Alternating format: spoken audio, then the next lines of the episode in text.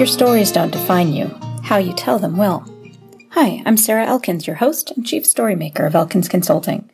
Many of my clients reach out to me because they're in transition. Their children are hitting milestone ages, they want more from their work, they're hitting a big number birthday, and they want to develop clarity about their natural strengths, what their next adventure might look like.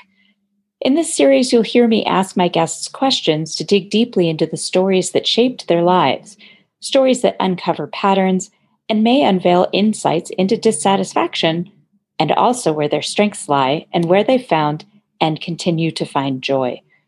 This podcast's intention is to have listeners think of their own related stories and how they tell them, discovering the internal messages that are limiting their success, and discovering how to shift their stories so they become positive life lessons to move them forward. If you're curious about what it would be like to work with me, visit elkinsconsulting.com and schedule a one time 90 minute StrengthsFinder session. Episode 206 The Strange Sensation of Holding Space for Conflicting Emotions. I'm realizing more and more that when we allow others to help us in our times of need, it's an incredible gift of compassion.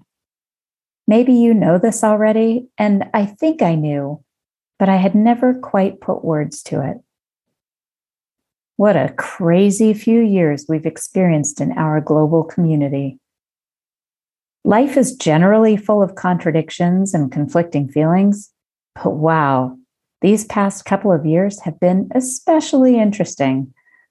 I've experienced moments of clarity, joy, and satisfaction, mixed regularly with tragedy, grief, and frustration.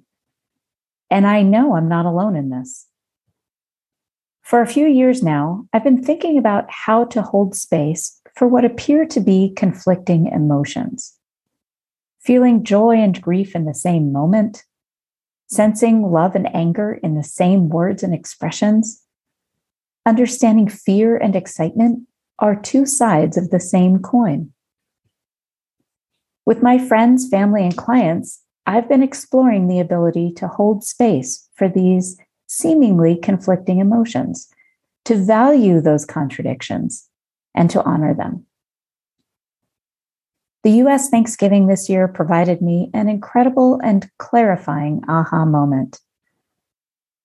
Most people who know me know that I don't believe in a light bulb moment.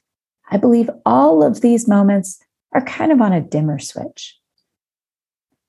My thoughts about conflicting emotions, allowing the beauty of those, and providing comfort for others experiencing those all came together to turn my dimmer switch of awareness of this philosophy to a lovely brightness. In the spring of 2021, a dear friend was diagnosed with an aggressive form of breast cancer. She's in her mid 30s and has two small children at home. After seeing me post pictures of my hair donation, she reached out to let me know she wanted to cut her hair to donate before she started treatment, and she asked me how I did it. I sent her a text message. I can send you all the details, or if you'd like my company, I can go with you for the haircut. I'll make the arrangements for you. No obligation, I'd just like to participate if you don't mind. In the two days before her appointment, I found a journal to give to her, bought a special pen, and started writing down music, anthems, for her to begin a playlist for her journey. The day arrived and I met her at the salon with the gifts. An envelope for her hair donation was addressed and ready to go to the Children with Hair Loss nonprofit, along with the completed form they required and a check from me, a donation in honor of my friend. Together, we made this experience kind of a celebration, a part of her journey. And as much as I knew she appreciated my enthusiasm and support, I couldn't shake the feeling that I was somehow being selfish in my actions. And the weird thing was that it wasn't the first time I had that feeling of selfishness when helping someone else. In early November, we lost a close friend to COVID. At only 53, he left a legacy of love, fierce loyalty, and incredible mischief in his two amazing kids, 17 and 20 years old. He also left a gaping hole in our community, especially for the mother of those kids. A week before the holiday, I sent a text to her inviting the family to share Thanksgiving with my family. She graciously accepted.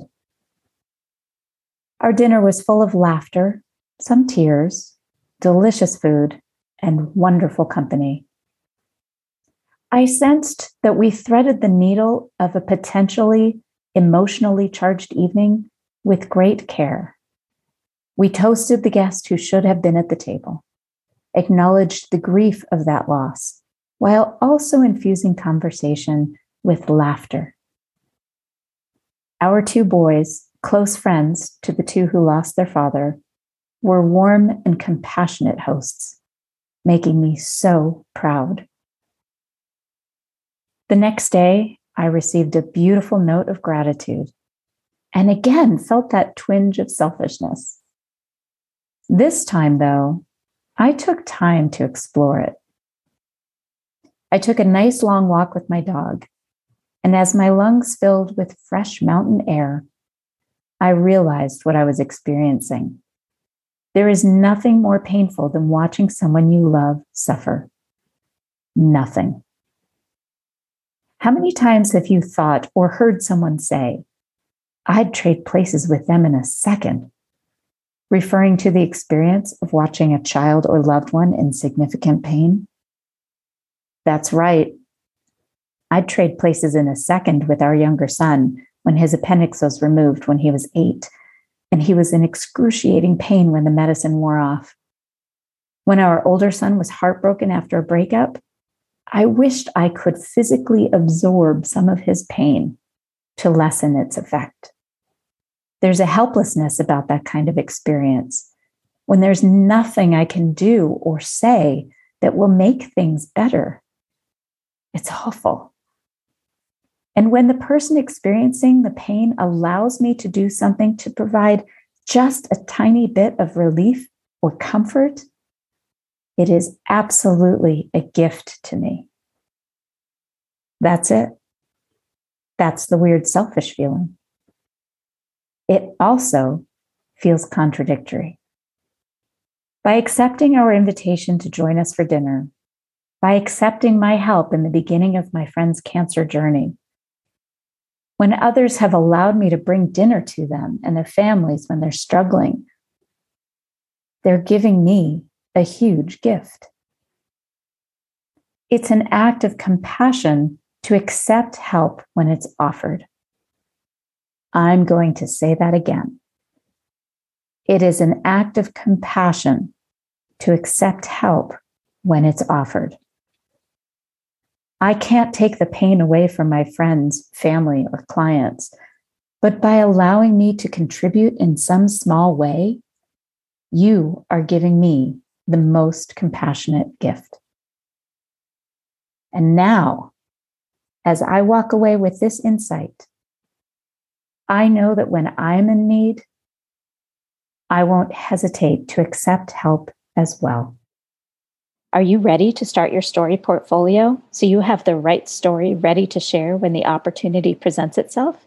When you're ready to get started, my book, Your Stories Don't Define You How You Tell Them Will, is available in all the regular places, and the audiobook version is available on Google Play and on my website, elkinsconsulting.com. As a special bonus for listeners, the audiobook includes two songs recorded by my band, Spare Change in my living room in Montana. Also on my website is a free podcast interview checklist. It's available to download to make sure you make the most out of your next podcast interview. If you enjoyed this podcast, please feel free to rate the podcast and leave a review. And let me know that you've done it so I can thank you properly. Thank you.